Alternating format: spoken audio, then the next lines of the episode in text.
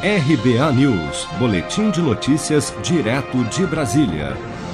O número de desempregados no Brasil atingiu a marca de 14 milhões de pessoas na última semana de setembro, o maior patamar da série histórica iniciada em maio.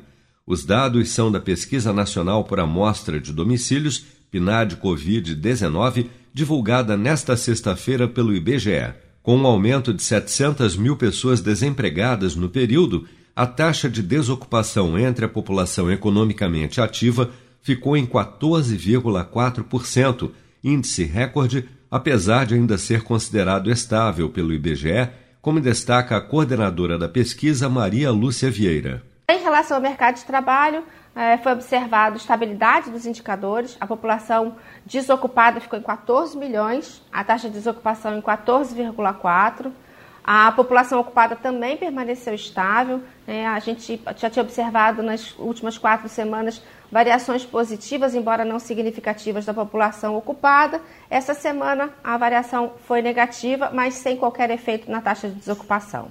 O levantamento mostra ainda que mais pessoas estavam sem emprego em setembro do que em maio, quando 9,8 milhões de brasileiros se encontravam nessa situação. Já o número de pessoas empregadas no país se manteve estável em 83 milhões de trabalhadores na última semana de setembro. Já a população fora da força de trabalho, que não estava trabalhando nem procurava por trabalho, também permaneceu estável em 73,4 milhões de pessoas no final do mês passado. Dos cerca de 25,6 milhões de pessoas fora da força de trabalho que gostariam de trabalhar e não procuraram trabalho na última semana de setembro, 15,3 milhões não o fizeram por causa da pandemia ou por não encontrarem uma ocupação na localidade em que moravam. Você sabia que outubro é o mês da poupança?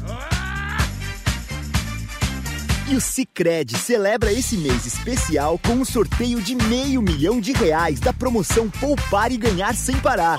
A cada cem reais depositados, você recebe um número da sorte para concorrer. Procure sua agência e participe. Com produção de Bárbara Couto, de Brasília, Flávio Carpes.